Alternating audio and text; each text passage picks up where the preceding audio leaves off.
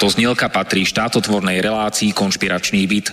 Poslaním relácie je boj proti nekalým praktikám, svojvôle, bezpráviu a organizovanému zločinu v orgánoch verejnej správy, boj proti korupcii a zneužívaniu štátnej moci na kšefty a súkromné záujmy, Poslaním relácie je i posilniť hlas verejnosti v otázkach demokracie, právneho štátu a podnietiť zvýšenie účasti občanov na rozhodovacích procesoch k správe veci verejných. Cieľom relácie je dosiahnutie transparentnej a efektívnej verejnej správy, otvorenie verejnej diskusie v bezpečnostných, protikorupčných a ľudskoprávnych témach. Relácia preto vo verejnom záujme realizuje kontrolnú činnosť, najmä na úseku Úradu vlády Slovenskej republiky, Policajného zboru, Kriminálneho úradu finančnej správy, Národného bezpečnostného úradu, Vojenského spravodajstva, Slovenskej informačnej služby, sústavy prokuratúry, súdov a prijatých medzinárodných záväzkov Slovenskej republiky. Áno, ide o nezávislé rádio Slobodný vysielač so sídlom v Banskej Bystrici.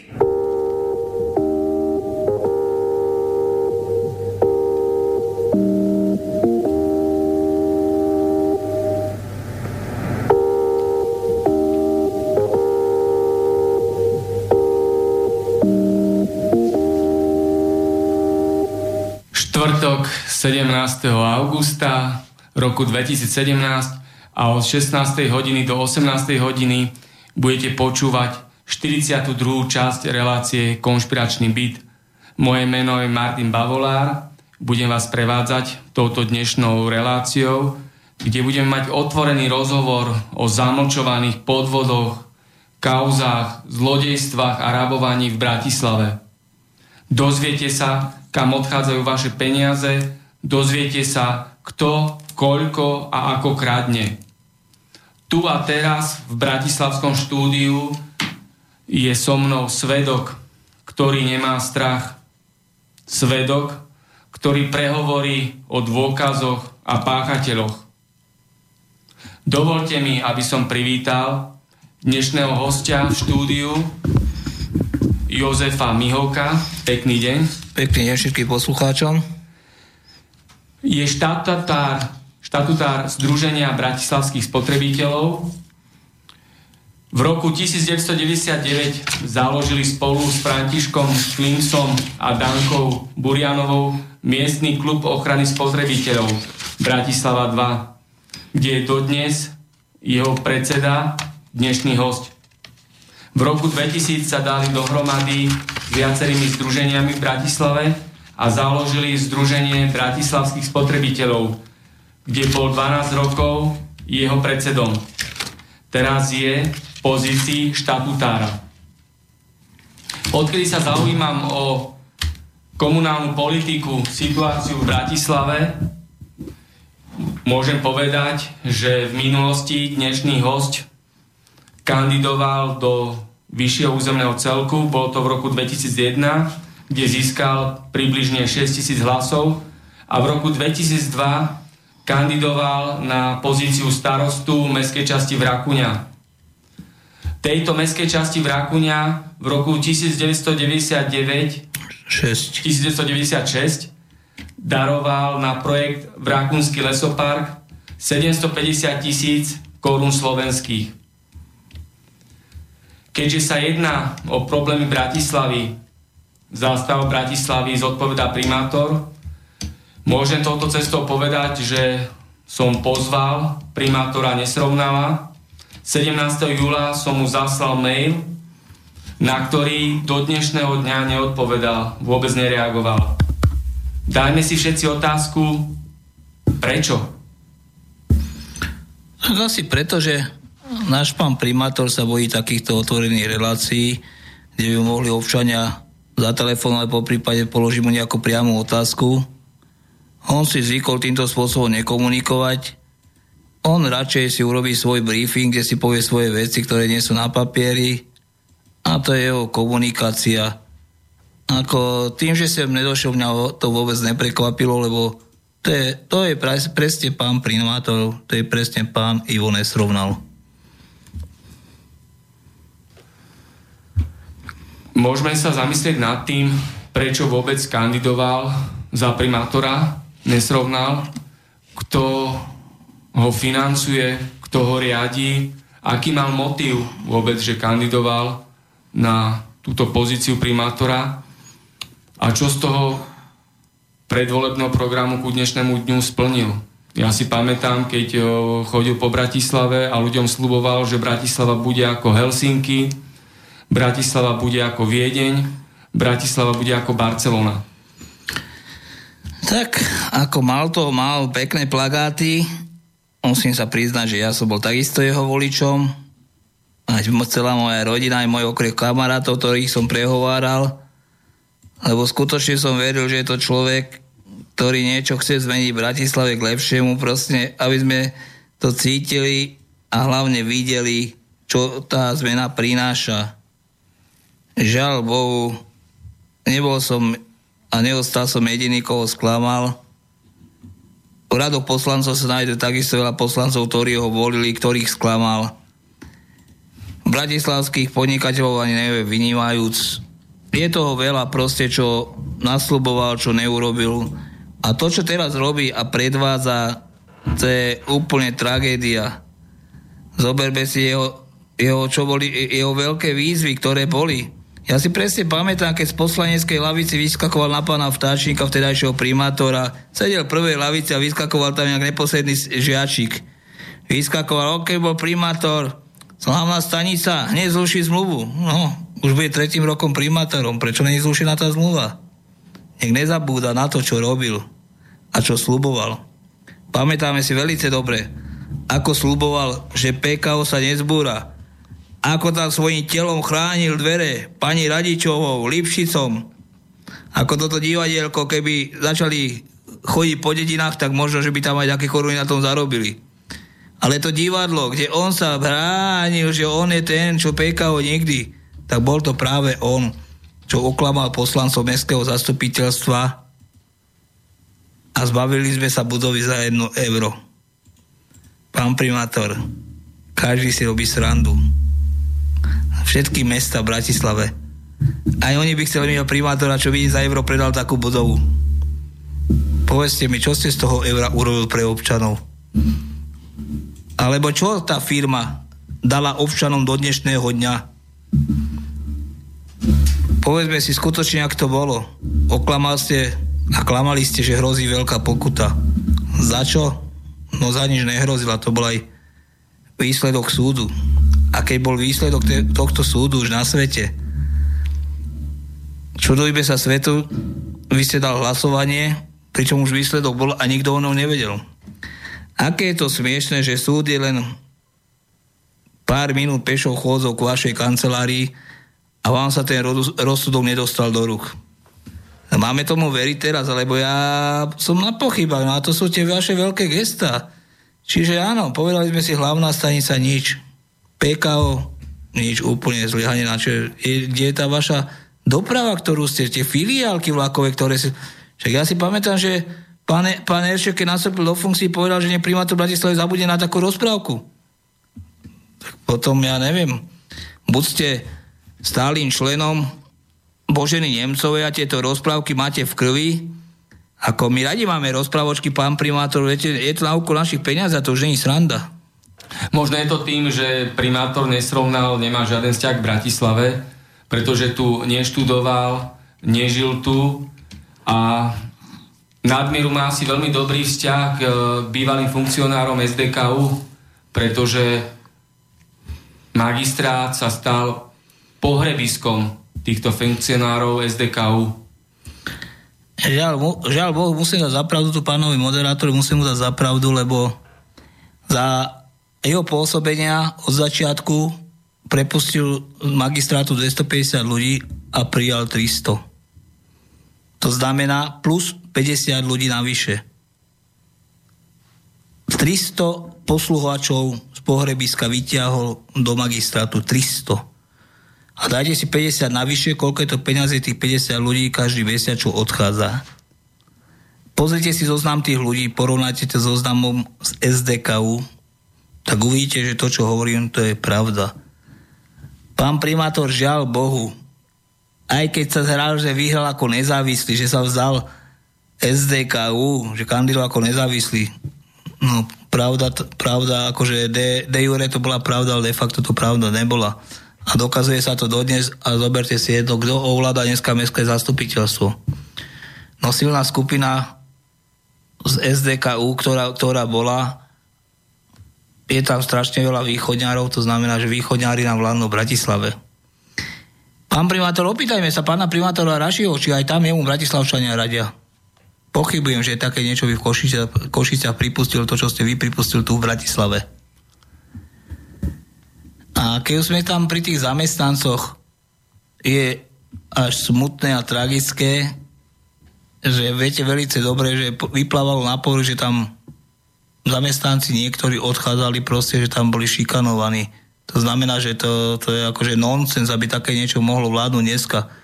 To bož na magistráte so šikanou. Viete dobre, o čom hovorím?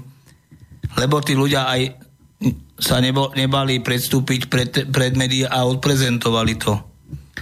A taký ten zákusok, taký, taký lepší, si zoberte, ako ste vyštval hlavnú dopravnú inžinierku z magistrátu.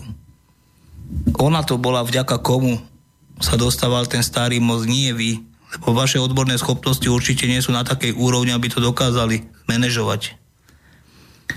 Áno, pani Táňa Kratochvíľová tam odviedla kus roboty a za to, za to všetko ste ju viac menej vyštval z magistrátu. A najlepšie na tom je, že ste to chceli urobiť takým spôsobom, že ste chceli urobiť tlačovku s pani Kratochvíľou, kde by ste odovzdal kyticu rúži.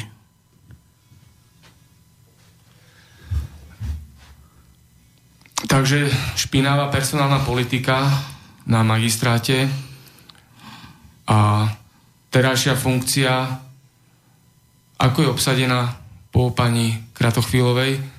Ste spomínali túto pani Ríšavu, ktorá nie je inžinierka, stavebná inžinierka, ale je magisterka. Neprebehlo tam ani výberové konanie No je to pravda. Teraz v týchto mesiacoch sa s ňou stretávam čoraz častejšie, lebo v Petržálke na území úderniska sa stavajú byty.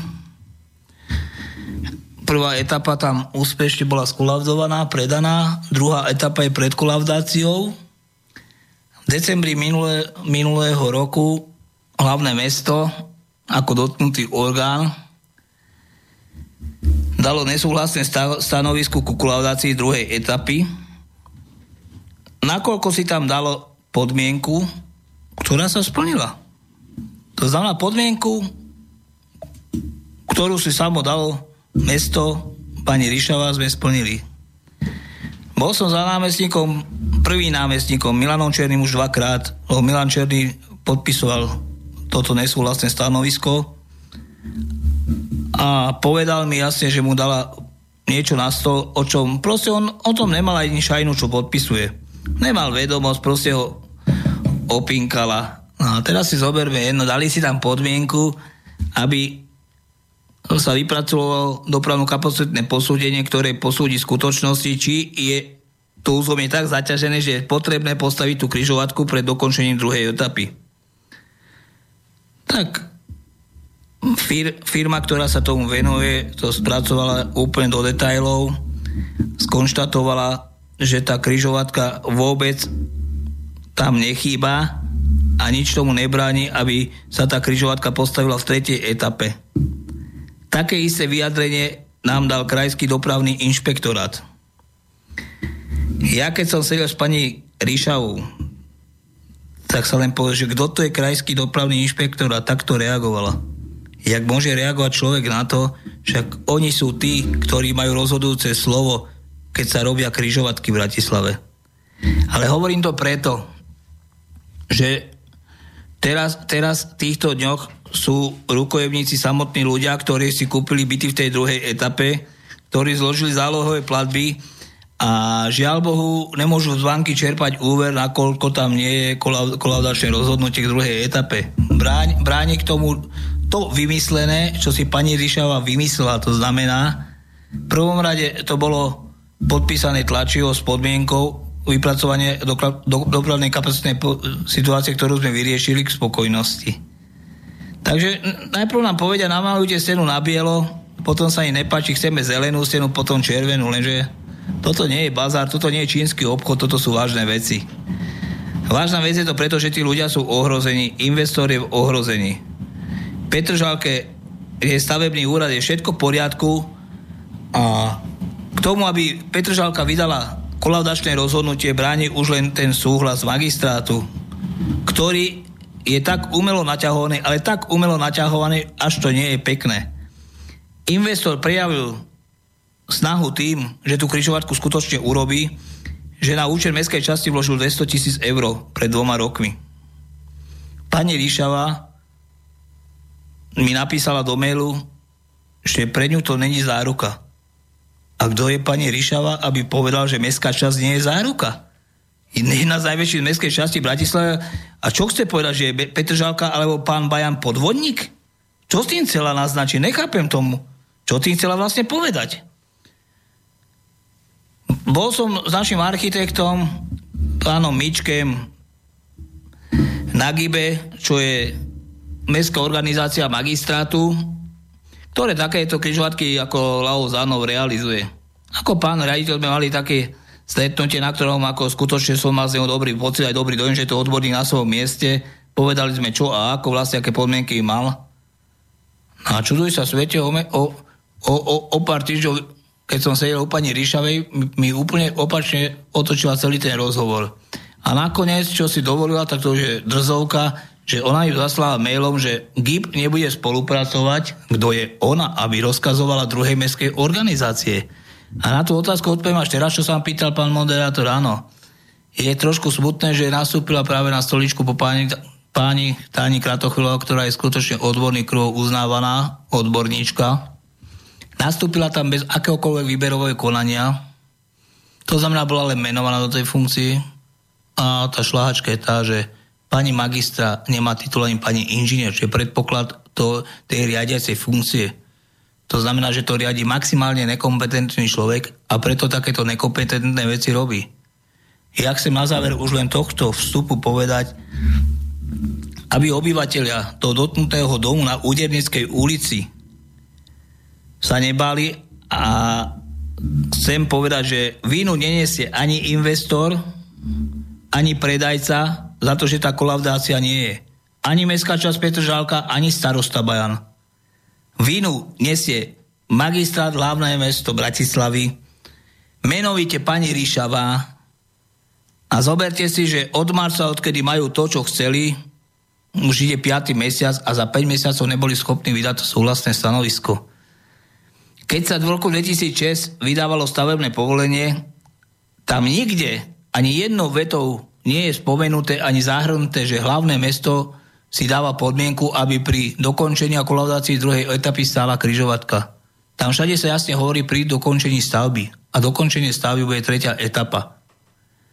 Takže pani Ríšava niečo po 11 rokov, 11 rokov pravoplatného staveného povolenia vytiahla to, čo nie je nikde papieri. A mal by sa nad tým zamyslieť všetci kompetentní, ktorí ju do tej funkcie dali, Neviem, kto ich kryje chrbát. Ale je trošku smutné, že aj včera som na túto tému sedel s prvým námestníkom, pánom Černým. A bolo mi ho tak trochu ľúto, že on zo svojej pozície prvého námestníka nemôže ani len zvihnúť telefón a povedať pani Ríšovej, aby to dala do poriadku. Napriek tomu vie, že pravda je na našej strane, tak len to dokumentuje situáciu, že Pán Nestrovnal má svojich námestníkov, ktorí tam môžu len kúriť a zasínať, to je všetko. Oni nemôžu nič, nemajú žiadne kompetencie, len sa volajú námestníci. To, aby videli Bratislavčania. Ako, akú štruktúru má pán Ivo Nestrovnal v Bratislave, ako, ako si to tam riadi. Neriadi to on. Riadia ho ľudia. To sú tí ľudia, ktorí vlastne boli pochovaní v SDK na tom smetisku, kde ich vyhrabali. A títo nám dnes riadia Bratislavu to je smutné toto, strašne smutné. A generálny investor Bratislavy, GIP, ten sa ako vysporiadal s tým, že prakticky jeho poslanie a úlohy sú ignorované? No, generálny investor, ja musím trošku akože sa ho zastať, lebo on nedal nič na papiere také zamietavé, takže by som krivil, aby som povedal na GIB niečo takéto. Nič takého GIB nepovedal. Bolo to len ústami pani Ryšavej. A z hodou okolností to bolo vtedy, keď bolo zvolané mimoriadne zastupiteľstvo v ten deň. To znamená, že hneď od pani Ríšavej som išiel na druhú stranu a tam som to poslancom všetko povedal. Tak pani Ríšava dostala skôr tak výražky na telo, že nepočítala také niečo, že to podám poslancom tú informáciu. A neposlednom rade som podal na ňu aj podnet hlavnému kontrolovi, lebo predošlé tri križovatky robila od brucha, dala tomu, čo chcela. Proste do, jasne dokázala, že nie je jedna šablona na každého, ale na každého je iný meter. Musím smutne konštatovať, že toto nie je profesionálny prístup.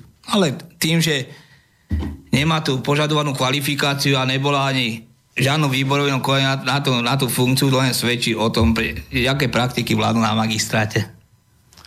Tam je ďalšia kauza na magistráte, odťahovanie aut, zneužívanie mestskej policie na súkromné záujmy a súkromné ciele? Tak to, k tomu musím takto, aby to Bratislavčania lepšie pochopili.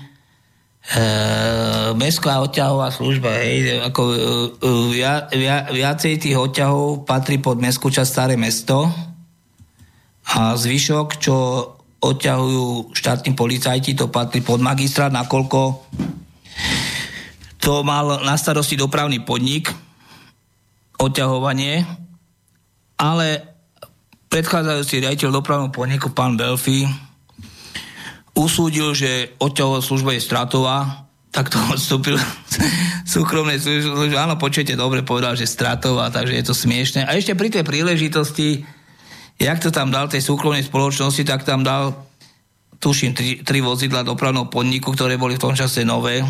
Tie vozidla stoja tam v tom dvore kde sa odťahujú auta, stoja bez toho, aby bolo naštartované a roky, roku sa tam hrzavejú. Ako, že toto nevadí činiteľom dopravného podniku, ani poslancov, ktorí sú v Mestskej rade, tak toto je do neba volajúce, lebo tie vozidla mohli zarábať úplne inou cestou, ako tam. A ešte tá smiešná suma, však oni platia mesačne za to za služba 500 eur, však to je cena, čo za tieto vozidla by sa malo platiť za deň a nie za mesiac, takže je to takto, no a tá odťahová služba, zoberte si, no tá komunikácia, to je zlá. Zo zákona, zo zákona, zákon jasne hovorí, že cez, cesty môže odťahovať len správca komunikácie. To, v Bratislave je to prípad, že buď magistrát alebo mestské časti. To znamená, že to nemôže delegovať na žiadnu súkromnú službu. To máte aký daňový úrad na takú SROčku delegoval vyberanie daní. To je úplne to isté. A keď sa pýtal pán na tých policajtov mestských, áno, vozia sa celý deň v aute. Prispievajú k tomu, aby súkromná spoločnosť zarábala nenormálne peniaze. Z bratislavského rozpočtu, našich peňazí, z našich daní, tam idú peniaze na mestskú policiu a tí sa vyvážajú súkromnej spoločnosti v ich autách. Jedna tržba na tých odťahoch je zhruba okolo tých 15 tisíc eur. Spočítajte si to, koľko je to peniaze za mesiac. A tieto peniaze, keby sa investovali do údržby ciest, kam patria tie peniaze, tak my máme za 3 roky zlaté cesty. My nemáme problémy s cestami v Bratislave. Ale keďže toto všetko sa tu robí, každý sa na to pozerá, či sú to poslanci, či sú to zástupcovia magistrátu, už ne, nehovorím o primátoroch, ktorí sa vymenili a tá služba stále funguje. Tak si zoberte, že akú strandu si z vás dovolia robiť. Oni normálne im nevadí, že tá súkromná spoločnosť, ktorá odťahuje auta, je olepená, že je to mestská odťahová služba, je tam logo magistrátu, je tam logo dopravného podniku. No a proste Bratislavčania, myslíte si, že to patrí mestu. Že pravda je úplne inde. Skúsme sa opýtať, keby sa stala nejaká dopravná nehoda z tom aute, keby tam zahynul treba z nejaký mestský policajt, ako by sa to riešilo? Kto by bol zodpovedný? Ako ja nemám vedomo, že by taká taká zmluva bola, že prepožičávajú zadarmo mestských policajtov súkromnej spoločnosti, toto je do neba volajúce, akože toto už je naozaj vrchol, a keď nespomínam tie samotné peniaze. Zoberte si, že pán Števčík, potom patrí tu väčšinou starosta starého mesta, keď kandidoval, tak my sme si sa obuli viac menej do tejto odťahovej služby. On proste ako šéf-redaktor Bratislavských novín dal inzerát do novín, kde sa ohlásili ľudia a donesli pokladničné výdajkové bloky, ktoré dostali od tej služby, ktorá odťahuje. A čudujte sa svetu, príjmateľom peňazí bol dopravný podnik. Keď sme túto kauzu vyťahli von, nerobil s tým nič ani primátor, Nerobili s tým ani poslanci nič, ani členovia dozornej rady, ani dopravnom podniku nikto. Dal som ten podnet na generálnu prokuratúru a proste sa tu zastavil od ako vyšetrovateľa proste takýto tunel, čo sa tu urobil a nikto, nikto, nikto nič, nikto za to nebere žiadnu ani za to nepíka.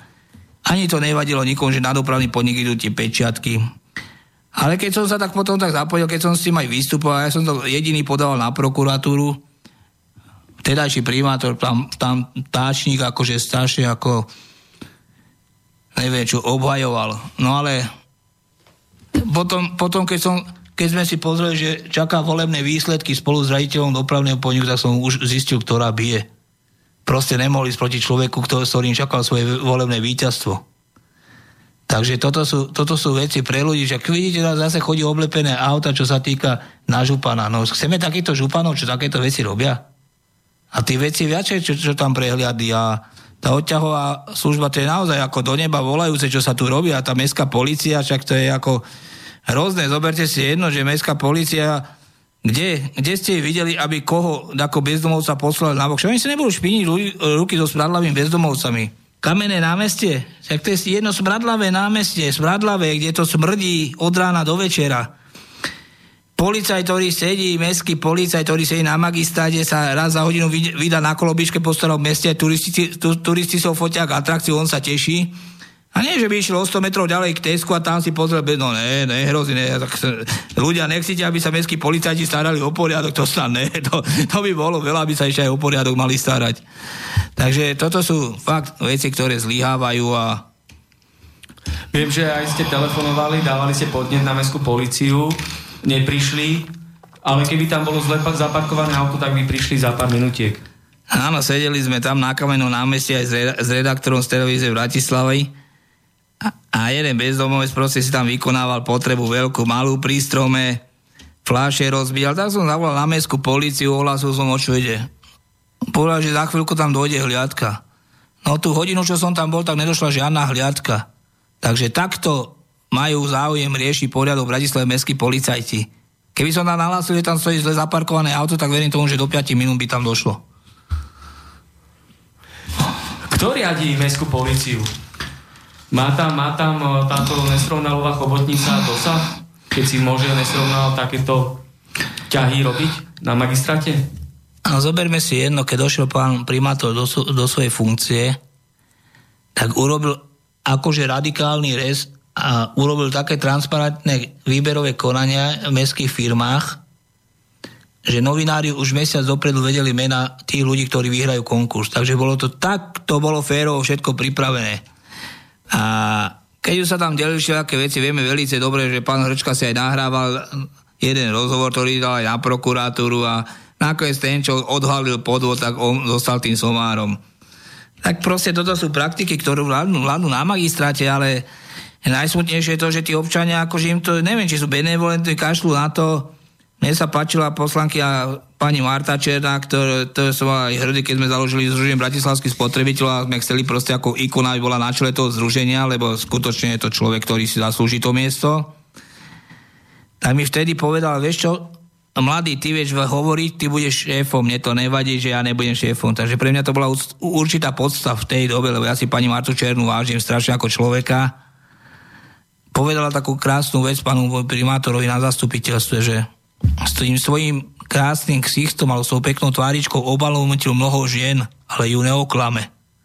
Takže toto je asi pravá tvár pána nesrovnala očami najstaršej mestskej poslan- poslanky pani Marty Černej. A čo myslíte, v ďalších voľbách bude kandidovať nesrovnal na primátora? No, môj osobný, môj osobný názor je taký, že nebude, lebo ja som človek, ktorý má veľmi dobrú pamäť. A on, keď vyhral voľby, novinári sa ho na to pýtali, že či bude po 4 rokov kandidovať. On už vtedy povedal, že došiel na jedno volebné obdobie, že on už kandidovať nebude. Ale ešte vtedy mi nebolo jasné, čo za tými vetami je. No ale postupom času, keď sa človek dozvedá, aké špinavosti, machinácie, tak preto to asi aj tedy povedal. On už zrejme v tej chvíli vedel, že prečo nebude chcieť kandidovať na primátora. A úprimne vám poviem, ako po týchto prúseroch, čo narobil v Bratislave, mm, nedal by som za ňo ani len deravý groš, že by mohol snáď aj vyhrať. Lebo to, to zlo, čo tu robil, robí a bude robiť ešte vyššie roka, tak to je strašne nechutné. Zoberte si jednu vec. On dostal hlasy Bratislavčanov. My, ako aj ja, som ho volil, ho zvolili preto, aby niečo urobil. Takisto sme zvolili poslancov. Poslanci sú naša predlžená ruka občanov. Pozrite si, on z poslancov potreboval tedy, keď si potreboval svoje kšefty vyhnúť ruky. Tedy im dohodil svoje veci, oni si svoje urobili, tak sa dohodli. Postupom času tá jeho slavná 27 upadla, keď už boli rozdelené korita mestských podnikov, keď si každý zobral to, čo chcel. Tak to postupne tak ochablo a čoraz viac stráca novú pod, pôdu pod nohami a Výsledkom toho bolo aj to, že všetci starostovia mestských častí sa postavili za jeden pult, kde jasne vyslovili nedôveru a nespokojnosť s jeho vedením mesta. To isté robia poslanci, takže to je výsledok jeho práce, on proste nerešpektuje nič, on si ide hlava, nehlava. Povie, poviem vám, čo sa týka jeho, hej, však zoberme si veľ, veľ, veľ, veľ, veľký humu, ktorý bol v Bratislave, keď bol hazard, keď sa jednalo o hazarde. Tam môj osobný názor je taký, že tá téma hazard, to bolo nešťastné, nakoľko nerokovali za jedným stolom obidve strany od začiatku, hej. Bola tam petícia podľa starého zákona. Pr- prvom, prvom, prvom, prvom kole to neprešlo, vieme asi prečo, ale teraz si zoberte, čo sa tam stalo, čo tam všetko bolo. Pán primátor na mestskom zastupiteľstve vyhlásil, nevedeli sa dohodnúť nejako, tak vyhlásil prestávku 10 minútovú. Tá 10 minútová prestávka trvala 2 hodiny. O chvíľu opäť fungovali 20 minút, tak zase vyhlásil po 20 minút 10 minútovú prestávku, ktorá, ktorá trvala ďalšiu hodinu. Čiže dve 10 minútové prestávky trvali 3 hodiny. 3 hodiny si robil srandu z tých ľudí, ktorí tam čakali na výsledok. A keď som sa ho pýtal v debate, že prečo to tak je, on povedal, že to sú neposlušní poslanci. Nie, to nie sú neposlušní poslanci. To je ten, čo vedie mestské zastupiteľstvo a so ste vy, pán primátor. To, že nemáte situáciu pod kontrolou a takéto lapsusy robíte, robíte si srandu s občanov, to je ako fakt do neba volajúce. Keď som pri tejto téme, tak nebudem chodiť ďalej, ale zoberte si jedno. Denník N usporiadal debatu, alebo ako by som to nazval, ktorej si sa zúčastnil vy, pani Štaselová a pán bol to pán Droba sa mi zdá. Droba sa tam bol sa mi zdá, áno. Čuduj sa svete, táto akcia, ktorú denník usporiadal, lístok tam stal tuším 5 eur platený, tak všetky lístky si kúpili majiteľia herny. Tak teraz mi povedzte, vy si idete sadnúť do takej miestnosti, kde nie je ten občan, za ktorého bojujete, ale sú tam len tí prívrženci herní, O čom to je? Pýtal som sa vás tam, kde sú tí občania? Čo vy ste tam išiel, kvôli čomu? Keď ste vedeli dopredu, že tie herne majú kúpené všetky lísky, že bežný občan sa tam nedostal. Ďaká svojim kontaktom som vybavil 5 lískov pre vašich mestských poslancov a videli, čo to je za divadlo. To znamená, že mestským poslancom som vybavil 5 lískov, aby sme sa tam dostali dovnútra. A keď sa jedná o tie herne, zoberte si, čo ste vyrobil, čo ste vy za farizeja. Však keď ste bojoval od toho decembra, že tie herne sa zrušia, prečo ste podpisovali licencie naďalej? Jak na bežiacom páse, dokonca za jeden deň ste ich vydával. A takisto ste pod, podpísal súhlas nad licenciu ministerstvo, ktoré vydalo, ktorá bude trvať do roku 2021. To znamená, že ak sa nič nezmení, že zostane tento stav, aký je dnešnému dňu, 2018 končí posledná herňa, a potom to bude monoko, monopol na 3 roky. Pán primátor, to je náhoda? Urobil ste si briefing, kde ste sa tvárili, že vy o tom neviete, pričom vy ste dával ten súhlas. To akože si myslíte, že všetci bratislavčania majú vymleté hlavy a jazdia na skateboardoch, alebo čo? Ako tie vaše ťahy sú tak, tak, tak prekuknuté, že naozaj neviem, čo k tomu povedať. Mne osobne ja vám poviem jedno, ako hazard, hazard. Komu čo môže vadiť hazard hotelov? Však tí turisti chodia, niektorí turisti chodia len kvôli tomu. Ja si myslím, že ten hazard hotelov vôbec nemôže vadiť. Ako je pravda, že tie krčmy jedno s druhým, alebo tam, kde sú de- deti, ako ani ja som nie zastanca, ale proste sú miesta, kde, kde ako to pat- pat- patrí a určite to neohrozujete, ak vy hovoríte tie rodiny. Tie rodiny ohrozujete vy v Bratislave. Čo im klamete, slúbujete. Pozrite sa. Keď ste bol poslanec, tak si z prvej lavici vyskakoval na pána primátora, čo s hlavnou stanicou. Vy by ste to zrušil. No, ste, tam budete pomaly 3 roky, nič ste nezrušil. PKO ste povedal ľuďom, že vy ho nedáte. Však ste tam hla, skákal hlavičky, rybičky po asfalte s Radičovou, s Lipšicom. Čuduj sa svete, vy ste to bol do podviedol Bratislavčanov a nehovorím o to, že celý poslanecký zbor ste oklamal. Prečo ste to dal za to jedno euro? Prečo ste to urobil? Ako budem parafrázovať len to, čo sa hovorí tam na chodbách magistrátu, oni sa vám to boja povedať, keď sú poslanci. Každý tam rozpráva, že, že určite tá suma sa pohybovala okolo 5 miliónov. Nebudem hovoriť, o čom ste dosť inteligentný človek a pochopíte to. Ja si myslím, že doslušná suma na to, aby ste podliezol. Ale, ale to sú už vaše praktiky, ako sme vás prekúkli, čo robíte, čo sa týka Bratislavy. Tie vaše transparentné výberové konania, ktoré viete sám dobre, ako dopadli, Takže nič takého, čo by ste pre ľudí urobil. No, povedali sme si hlavnú stanicu, povedali sme si PKO. Slúbil ste ľuďom čo? Vláčikovú dopravu v Bratislave? Kde je? Povedzte mi. Čo zamrzli tie vláčiky niekde? Alebo čo sa stalo? Opäť ste sklamal. Opäť len vaše veľké sluby. Ale teraz, aby, aby, aby sme boli trošku aj z takého iného súdku. Vy ste sa rozhodol, že dáte Bratislave sčítať bezdomovcov. Za tú jednodňovú akciu alebo jednovečernú akciu ste vyčlenili peniaze okolo 7 tisíc eur, o čom poslanci ani nevedeli. Povedzte mi, čo je výsledok tej akcii? Ak ste narátal nejaké tie, to množstvo bezdomovcov, prečo ste sa neobratil na úrad vlády, aby na základe toho vám dali aspoň za 3 status Bratislavčanov, aby ste dostali peniaze do kase za nich? Však keď ste urobili to gesto, že ste ich dal zrátať, nevieme, koľko ľudí to zrátavalo, nevieme, koľko peňazí dostalo za tú noc, ale 7 tisíc eur to je doslušný peniaz a keď niekto hovorí, že sa jedná o nejakých aktivistov, ale ja si myslím, že tí ľudia to robia zadarmo. Takže vlastne ste pošpinil meno aktivistom, ktorí zadarmo robia svoju prácu s tým, že ste povedali, že to stalo 7 tisíc eur. Ale ten výsledok sa žiaľ Bohu nedostavil. Takže opäť je tu ten krásny výslov, že vy ste niečo urobil a poslanci o to nevedeli. Ako nemusíme chodiť ďaleko, teraz si zoberiete, čo boli korunovačné slávnosti.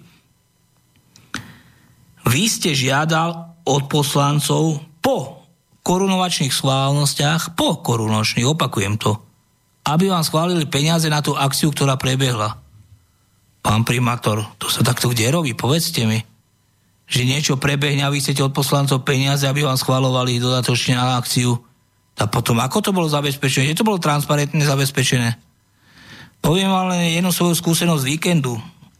Bol som tu na v dedinke Gols, čo je kúsok 30 km od Bratislavy. Mali tam výročie dediny a 4 tisíc obyvateľov má tá dedina. A keby ste videli, čo tam dokázali urobiť tej dedine, tak tie vaše korunovačné slávnosti nazveme kľudne taký dedinským divadlom. Lebo to, čo to dokážu urobiť 4 tisíc ľudí, to je ako niečo úžasné. Ako tento tam bol, videl to však, no keď sa tam natáčala Bratislavská televízia, alebo jak to tam bolo, majú záznam. Pozrite si to, ako sa robí niečo pre ľudí. Skutočne, pozrite si to, keď to chcete vidieť, ako sa robí pre ľudí.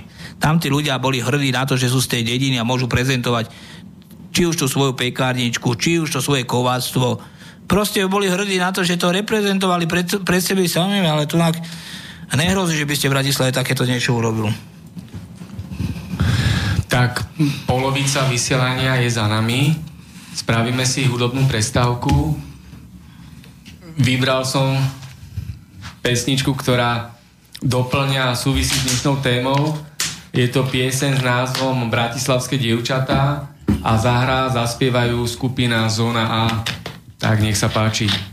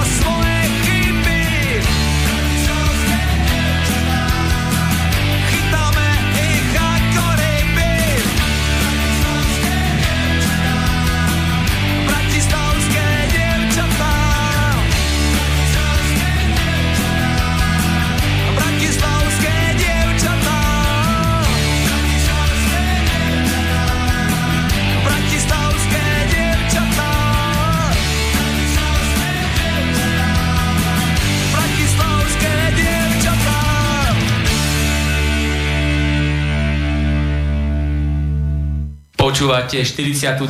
časť relácie Konšpiračný byt.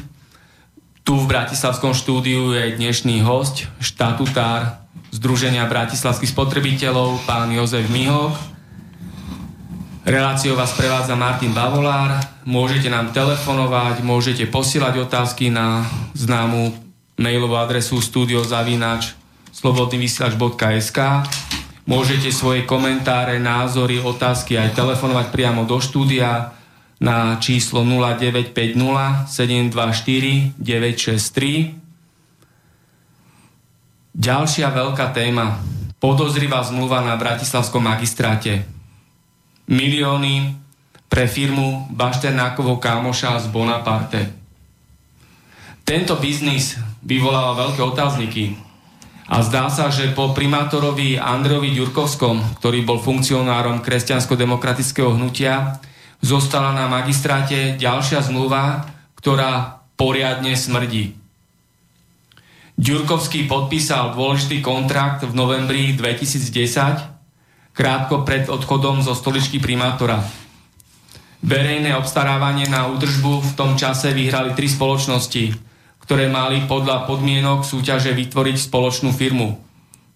Deň pred uzatvorením zmluvy tak vznikla ARK, technické služby. V čase podpisovania mala pritom v obchodnom registri iba jeden predmet činnosti, a to kúpu a predaj nehnuteľností.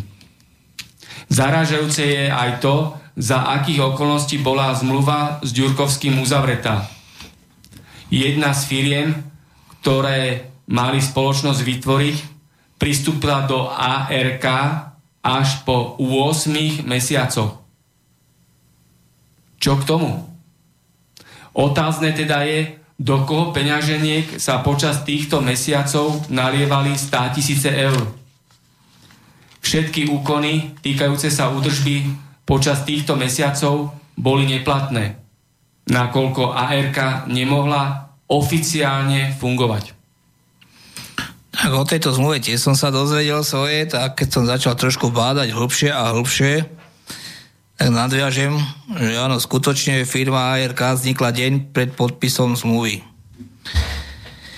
Výberové konanie, ktoré sa konalo na túto údržbu v celkovej výške nejaké 83 miliónov, vyhralo konzorcium troch firiem. Bol to Kosec, e, Raky, Kosec Raky a ASA. Tieto tri firmy, tieto víťazné konzorcium vyhralo verejnú súťaž. Avšak zmluvu podpisovala firma ARK a tieto menované firmy, ktoré vyhrali súťaž, pristúpili postupne niektoré vo februári a tá posledná až niekedy v júni. Ako mohol pán primátor podpísať takúto zmluvu, ktorá je od začiatku neplatná? Podpísal zmluvu s firmou, ktorá nevyhrala verejnú súťaž, to je po prvé. Po druhé, tie firmy tam nepristúpili k tomu dátumu. Po tretie, zastu- podpisoval ju konateľ, jeden z troch, ktorý konateľom v ten deň ani nebol podľa obchodného registra. Ďalší dvaja, pani mala vyše 70 rokov, do neba volajúce. Už ďalšie ani nehovorím. To, bol, to boli tie začiatky, ktoré sa tam udiali. Už si zoberte, jedno od začiatku bolo jasné, že sa jedná o skránkovú firmu. Takže keď pán Ďurkovský končil svoje obdobie, aj s pánom Cilkom sa tam museli nenormálne nabaliť, lebo viete, keď niekomu podpíšete 83 miliónov, tak to je silná káva. Ale poďme chronologicky ďalej teraz. Čo sa stalo? Do úradu nastúpil nový primátor, pán Vtáčnik. Dal si preveriť všetky tie veci, ktoré sa udiali za pána Ďurkovského. Ako je možné, že neodhalil túto zmluvu a zmluva bežala ďalšie 4 roky počas jeho pôsobenia? To je trošku ako... Dobre, skončil pán Vtáčnik, vyhral pán Nesrovnal. Opäť tá zmluva beží. Tá neplatná zmluva stále beží. A Pán primátor nesrovnal, bol pri tom už, keď pán Táčnik tam bol, lebo pán Ivo nesrovnal bol tedy šéf finančnej komisii. To znamená, že on je pri tej zmluve, dá sa povedať, od začiatku. Napriek tomu, že tvrdo, tvrdo atakujem toto, stále to nemal odozvu. A teraz, čo sa udialo? Dal som, ohlasil som to na NKU. NKU mi poslalo mail, marci som to podával tohto roku. apríli pán primátor obdržal z NKU 22-28 príloh plus to moje podanie, kde sa mal vyjadriť čo a ako. Do dnešného dňa mlčí. Mlčí, to znamená, že tak pán redaktor ho pozýval sem, tak isto NKU mlčí. Hej? Mlčí, mlčí, mlčí. A čuduj sa svete, pozerám si papier z NKU, kto to tam odoslal pánovi primátorovi, generálny riaditeľ podpísaný Lubomír Andráši. Takže ten Lubomír Andráši, ktorý bol pravou rukou pána Vtáčníka, ktorý 4 roky strážil tú zmluvu s pánom Vtáčníkom, teraz z funkcie generálneho riaditeľa na NKU ide vlastne teraz by mal dotazovať sa na pána nesrovnala. Akože zlodej kričí, kričí chytie zlodeja. Toto Slovensko je tak maličké, že tieto miesta sa tak obsazujú len známymi ľuďmi. To je bývalý funkcionár SDL. Áno, bol to aj bývalý poslanec SDL, aj spolu s pánom Táčnikom, ale pán Táčnik bol v tom období minister školstva a on bol poslanec. Aj pán Fico bol vlastne v SDL poslanec, ale to už by som ďaleko... Nech... Takže smeracká mafia tam hrá asi hlavnú úlohu. Ako keď si zoberete jedno, že NKU, kto obsadil Viete dobre, že obsadil to pán Mitrik a viete ak, dobre, ako sa to stalo. Ale, ale dobre, teraz si zoberme jedno, akože NKU, keď už sme odhalili, že Lubomír Andráši, ktorý mlčal 4 roky na magistráte, teraz je ten, čo to má riešiť. Ako jemu nevadí, že od apríla mu pán primátor na to neodpoveda? Ako dokedy sa má čakať? Kým, kým ne, neskončí vo funkcii? Jeden alebo druhý? Alebo čo, čaká pán Andráši, že vtáčnik vyhra župana a pôjde s ním na župu? Toto sú silné veci, ale t- pravdivé, žiaľ Bohu. Je to silná káva, nedá sa ani vypiť, ale je to pravdivé, bez cukru. Takže si zoberte, ale keď už sme pri tej, pri tej firme, poď, poďme k podstatnejším veciam. Dneš, dnešný stav je aký? Dnešný stav je taký, že tá firma funguje z tých firiem, ktoré vyhrala aj verejnú súťaž, tam není ani jedna. Kose zbankrotoval, vzniklo AII, AII si pek, pek, pekne vytvorilo sídlo z peňazí z, tej, z tejto zimnej údržby hotovosti. A postupne, keď som sa dostal k faktúram, aké faktúru, tak tam si zoberte jedno. To sú úžasné veci. Za zimnú údržbu dostávajú tzv. tie, hovorí sa tomu papučové peniaze. Tí, ktorí sa pohybujú v týchto veciach, vedia, o čom to je. To je o tom, že vlastne tí šoféry sú k dispozícii denne v noci, sú na telefónu, keby začalo snežiť. Pointa? Pointa je tá, že tieto peniaze neputujú na výplatnú pásku týmto ľuďom, ale priamo do vrecka majiteľom. To znamená, za to, že majiteľ spí, počas trvania celej tejto zmluvy dostane do vačku 15 miliónov eur za spánok 15 miliónov eur, opakujem to. Nevadí to nikomu. Pozrel som sa na faktúry zimnej hotovosti. Čuduj sa svete, oni si tam fuk- účtujú frézu. Kedy ste videli ľudia frézu v Bratislave? Kedy ste ju videli v meste? Však oni za túto zimnú údržbu za frézu si účtujú aký 90 tisíc eur. To ako je do neba volajúce. Dobre, potom som sa tam dočítal, že oni denne čistia 5 krát, 5 krát smetné koše denne čistia. Vy ste videli denne čistiť 5 krát smetné koše? Teraz si zoberte, zober, zober, poďme ďalej a ďalej. Však tá firma robí zároveň aj mestskej časti Petržalka. Má zamestnancov 30 a účtuje si 45. A tých 15 doje to je, to je ako ten koridor tých ľudí, ktorí sa vie uspokojiť s tým peniazom, ja, ja to nechápem. Ako nie, nie, nie, nie je naozaj problémom, aby si, zisti, aby, aby si dali, že ja neviem, keď im za mesiac december vyfaktovalo 45 ľudí, tak nech sa pozrú do sociálnej poisťovny, do zdravotnej, koľko, za koľko ľudí odvádzali dane, peniaze tí poisťovne, že to je úplne jednoduché zistiť. Zmluva na 83 miliónov, opakujem, je od roku 2010, keď sa podpísala neplatná. Odtedy funguje ako neplatná zmluva. Na čo tu máme tieto orgány? Na čo tu máme nič? To je, to je len skryté zahmlievanie. Ja som strašne zvedavý, keď na budúci rok bude končiť táto zmluva. A už dnes vám poviem s určitosťou, že tam bude fungovať určite jedna z týchto firm, ktorá dneska pôsobí. Ja keby som sedel na stoličke primátora, už dneska vyhlasím verejnú súťaž, už dnes. A, a urobím také si to, že viem, ale on to nepotrebuje, robilo však stačí, keď si pozrete prípad verejné osvetlenie, vedel o tom 8 rokov, že zmluva bude končiť, napriek tomu nevyhlásil výberové konanie, napriek tomu im predlžil len tak zmluvu, o rok s opciou o ďalší rok. A toto, toto žiaľ Bohu je ten nástroj, ktorého sa on nezbaví. Toto je to, čo mu proste to sa nedá zakryť. Vyhlásil výberové konanie na verejné osvetlenie a vyhlásil to tak, že už dopredu to bolo neplatné. To celé výberové konanie. Však chodí tam jeden odborník, ktorý sa k tomu vyjadruje, ktorý to podal aj niekam do Európskej únie, kde mu uznali túto námietku a pán primátor sa stále tvári ako nič. Zrazu si zoberme, že jeho, jeho, jeho, jeho blízky človek sa objaví, objaví na plakátoch župana a jeden zo sponzorov je tam Siemens. Je to náhoda? Asi áno. Asi ešte nie sme tak vyspeli, aby sme tu na niečo také niečo mohli iné urobiť.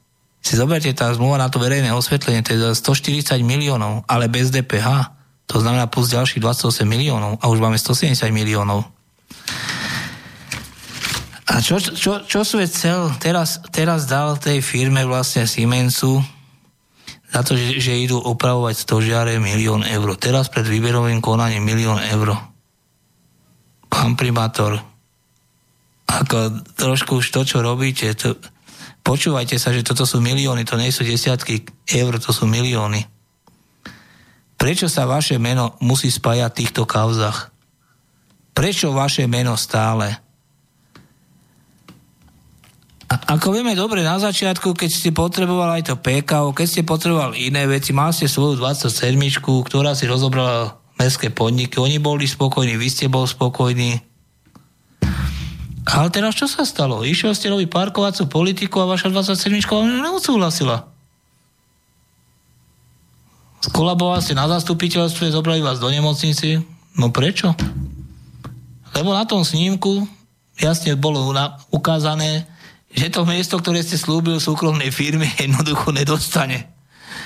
To znamená, že už ten čistý zárobok, ktorá tá súkromná firma mala mať za prevádzkovanie tej mestskej parkovacej politiky, jednoducho zatiaľ nemá. To znamená, že si bol niekde zaviazaný a vaše srdiečko to asi nevydržalo. Viete, toto sa nedá uklamať. Srdiečko neoklamete, aj keď sa budete hrať na majstra sveta, jednoducho je to tak. Viete dobre, že ste jediný primátor, ktorému sa tí postavili starostovia za jeden pult. Ste jediný primátor na Slovensku, ktorému siahli poslanci na plat.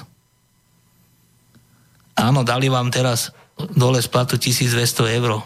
Tvárite sa, že vám to nevadí. No, mne by to tiež nevadilo po tých kauzách, ktoré všelijaké v Bratislave boli. A ja si myslím, že ak by to poslanci chceli mysleť vážne, tak ja by som išiel s tým vašim platom na minimum. Neviem, či to bola z ich strany len prvá výstraha, aby ste pochopili, že aj oni majú na vás moc. Lebo fakt je nekorektné, že oni sa uznesú na uznesenia, ktoré vy nepodpisujete. To je do, zarážajúce. Vy si musíte uvedomiť, že ste verejný funkcionár, že ste není vo vlastnej SROčke. Takisto som vám napísal tú SROčku, že tí vaši riaditeľa tých mestských podnikov alebo na, na jednotlivých oddeleniach sa chovajú ako majiteľa SROčiek. Vy ste no, normálne dopustili, aby ste tam urobili SROčky tam na, na magistráte, že to je... Ako to máme nazvať? Povedzte mi, ako sa to má nazvať? A to, že si robíte srandu s poslancov, z nás ľudí. Keby ľudia vedeli napríklad to, že poslednú mestskú radu, ktorú ste zvolali, to bola tzv. mimoriánna. Takže keď pán primátor zvolá mimoriánnu mestskú radu, a za 10 minút sa tá rada rozpustí. To až takto si vážite čas tých ľudí, ktorí sedia v Mestskej rade a dostali sa tam cez celú Bratislavu? To ste si len tam zavolám preto, aby ste povedal, že pán Budaj máme čiarové one, pravidla hry? Však povedzte to náhlas, prečo to nepe, čo sa bojíte? Že na magistráte tam sedíte, aké ste na ihlách sedel, keď je zastupiteľstvo. Vy už ste dokázal, že máte prvenstva v tom, že ste prvý primátor, ktorý, ktorý, ktorý nedokončil toľko zastupiteľstiev. Vy neviete jedno zastupiteľstvo poriadne dokončiť. Vy neviete s vašimi ľuďmi urobiť také projekty, z ktorých by sa dali mestské peniaze minúť účelovo. Ľuďom, ľuďom ste urobili zase veľký briefing, kde ste im oznámil, že má mesto Bratislava prebytok 24 miliónov. Ale to nie je prebytok, to je neschopnosť vás a vaši ľudí, že nevedia urobiť projekty a tie peniaze minúť. Lebo tie peniaze niekde chýbajú. To sú peniaze za rok 2016. A vy na poslancov idete tlačiť, že tie peniaze treba teraz minúť rýchlo, rýchlo, rýchlo do roku 2017 bez toho, aby ste mali postavené projekty. Ak si zoberte jedno, akí ľudia okolo vás sú. Ako to, že to, že to nepie nikto okrem mňa, že ste tam len, len, len pajac a posluhovač, vy ste primátor, ktorý nemá svoju hrdosť, nemá svoju čest a nemá svoju slovo a to je smutné. Doplácame na to my, obyčajní ľudia z Bratislavy. Ja som vás takisto volil, preto, preto mi je ľúto to, že toto musím hovoriť. Vy, vy si asi nerad spomínate na to, keď sme stáli v Rúžovej doline, prehovárali vodičov trolejbusu, aby aj oni vás volili. Ja som sa za to zasadil. Viete, čo chceli tí vodiči? Že keď sa v Rúžovej dolenie predlžila zastávka Delfínu, aby sa tam aspoň nejaký ten záchod postavil a nejaká malá ona, kde si môžu ruku umyť. Vtedy ste im to slúboval. Vy ste primátor a serete na nich dodnes, lebo oni nemajú ten záchod, kde môžu srať. Pardon za výraz, ale ináč sa to povedať krajšie nedá. Len tak, ako to je objektívne. A tak, ak ste týchto šoférov MHD oklamal, tak si ich oklamal viacerých. Zoberte si jedno, hovoríte peniaze. Prečo nepoviete ľuďom Bratislavy, koľko peňazí z tých reklam, ktoré sú na mestskej hromadnej doprave, či autosoch, trolejbusoch, električkách, to sú veľké peniaze. Povedzte v skutočnosti, koľko sa dostane do kasy dopravného podniku. Povedzte, kto je ten doma, ten zvyšok 80%. Však toto svedčí všetko. O čom to svedčí? Povedzte mi. Ako to je do neba volajúce. Ľudia v dopravnom podniku robia, však tie peniaze mohli ísť na ich platy z reklamy, nemuseli z iných peňazí. Napríklad na ich platy. Však vy sa chválite, že sme nakúpili autobusy. Áno, nakúpili. Len si povedzte jednu vec. Že dopravný podnik nebol pripravený na to kapacitu, čo sa týka hal. Museli sa narýchlo haly robiť my ne, nemáme do dnešného dňa všetky zástavky prispôsobené tomu k tým novým autobusom. A ja by som dal normálne na trestnú zodpovednosť vás aj rejiteľa dopravného podniku, že ste pustil tie, tie nové autobusy, trolejbusy na tie zlé cesty, kde sa kazia. Takže vy nemachrujte, kde koľko peňazí dávate na cestu, lebo ani z tých peňazí, ktoré vám dala vláda, keď to bolo predsedníctvo, ani tie ste nedokázali minúť. Do dnešného dňa sú tu. Prečo? Pretože ste taký schopný?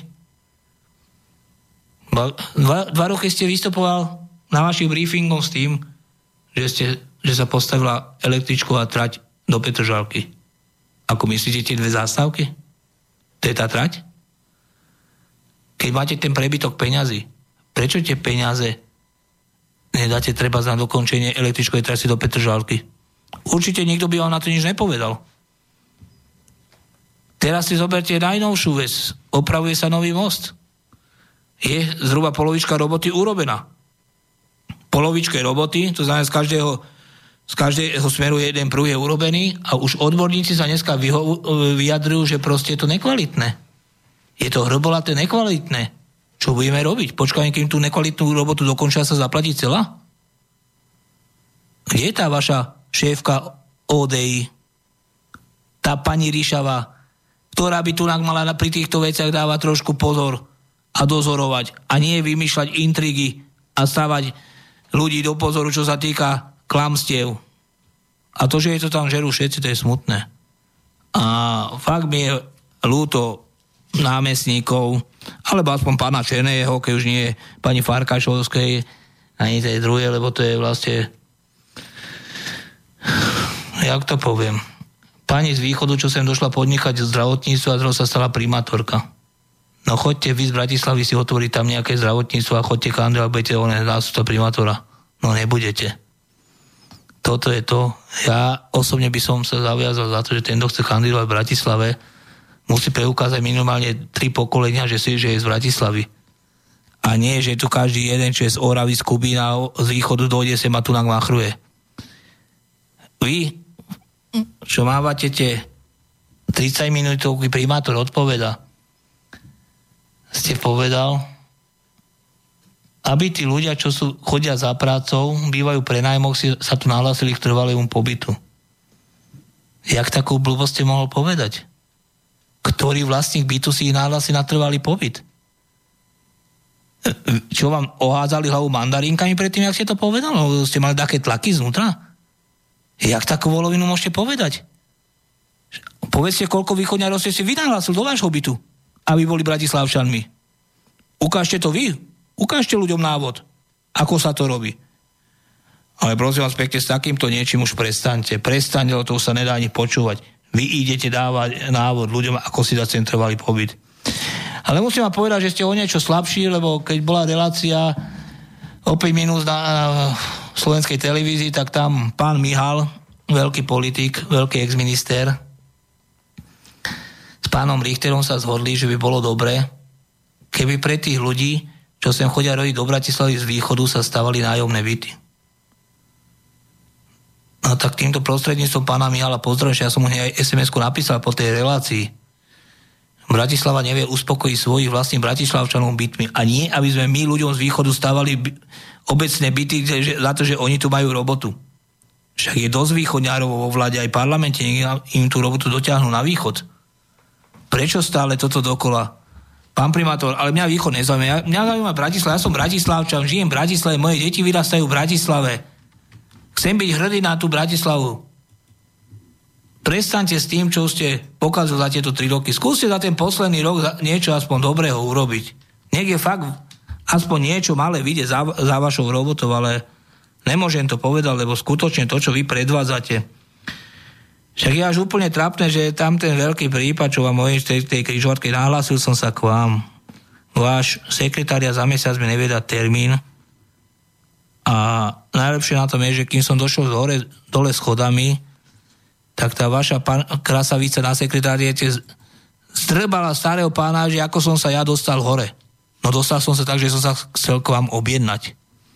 A povedzte tým vašim slečinkám vo vašom úrade, že to nie je ich súkromné vlastníctvo a nech sa začnú chovať. Lebo tá pícha sa prenáša z vás na nich. Nie je to dobre, skutočne to nie je dobre. Ďalšia vďačná téma v Bratislave je taká, že verejným tajomstvom k osobe šéfa policie v Bratislave je generál korupcie Čaba Farago. Ako tento človek si plní pracovné povinnosti a úlohy vyplývajúce zo zákona o policajnom zbore a ako vôbec e, Bratislava má, a Bratislavčania a návštevníci Bratislavy majú prospech z jeho zodpovednej činnosti. Je to tak? Tak, viete, ako Bratislava je malá dedina, ak sa tomu hovorí. Ako ja, pána Faraga, aj keď on si myslí, že ma nepozná, tak ja ho poznám už asi 30 rokov, zobral si kamarátovú sestru za ženu a keď došiel do biskupy zrobiť šéfa oddelenia, odtiaľ postupne na Gagarinku a tak ďalej, tak vieme, čo dokázal urobiť a s kým spolupracoval a ako spolupracoval. Však si zoberte len to, čo sme sa rozprávali o tej odťahovej službe. Ako môže dovoliť svojim policajtom jazdiť v aute súkromnej služby? Má takú právomoc, aby uzavrel zmluvu so súkromnou službou, keď vieme, že tá služba podniká nad rámec zákona, to znamená, že nezákonne, nelegálne, a napriek tomu vaši policajti sa vozia v tom aute. Napriek tomu, takže čo chceme tu nám ľuďom ukázať, keď sami policajti ste tí, ktorí porušujú zákony? Za čo chceme trestať tých ľudí? Povedzte mi.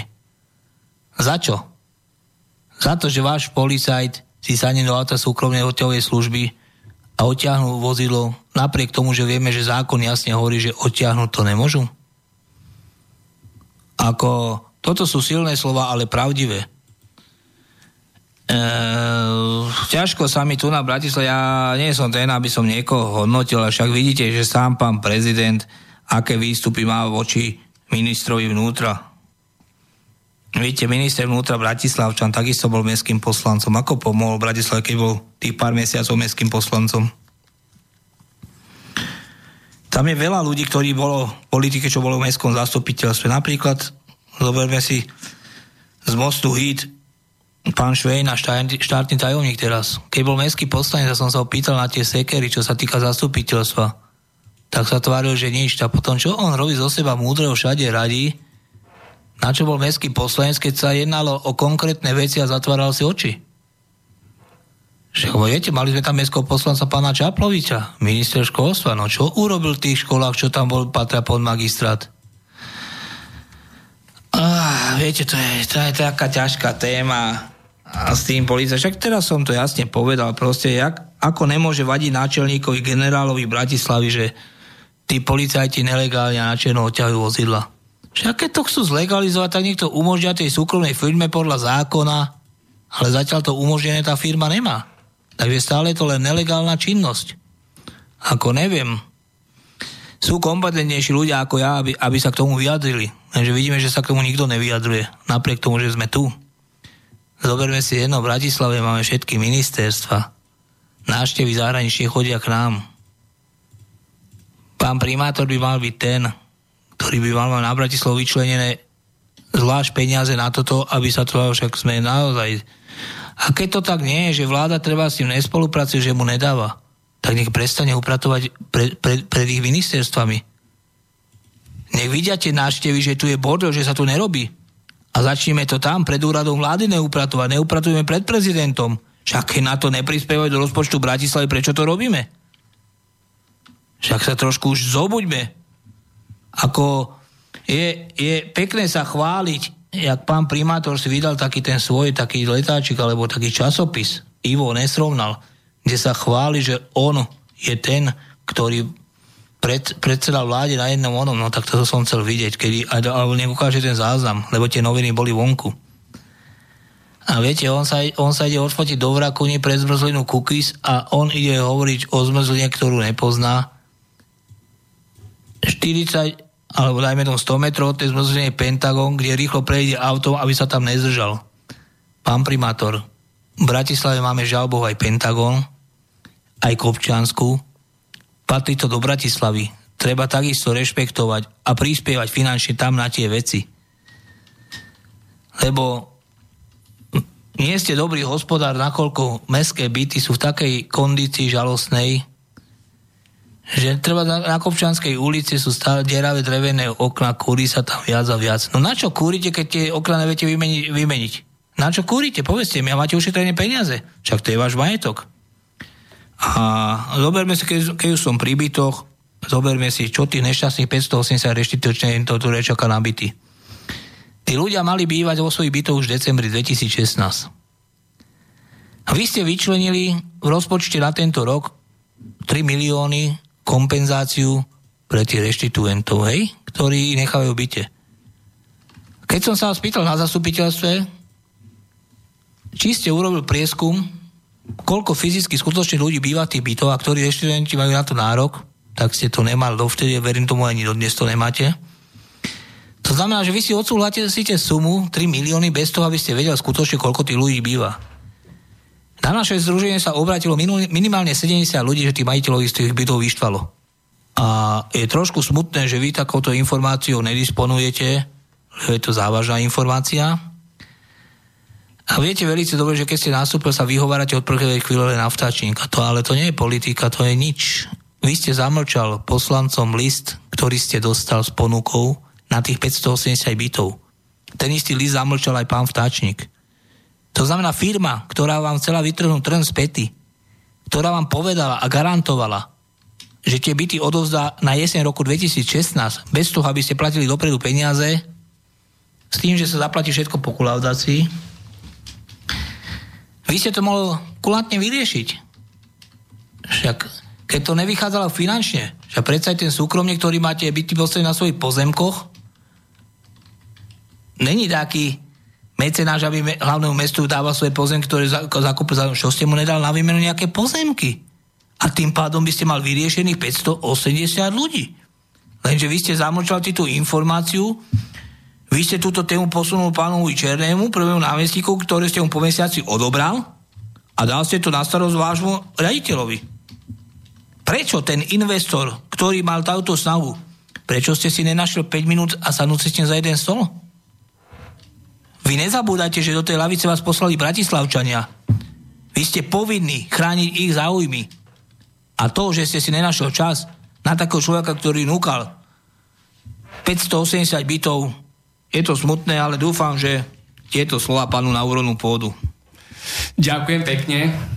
To bol dnešný host v Bratislavskom štúdiu, pán Jozef Mihok, štatutár Združenia bratislavských spotrebiteľov, svedok, ktorý nemá strach, svedok, ktorý prehovoril o dôkazoch a páchateľoch tu v Bratislave, hlavnom meste Slovenskej republiky.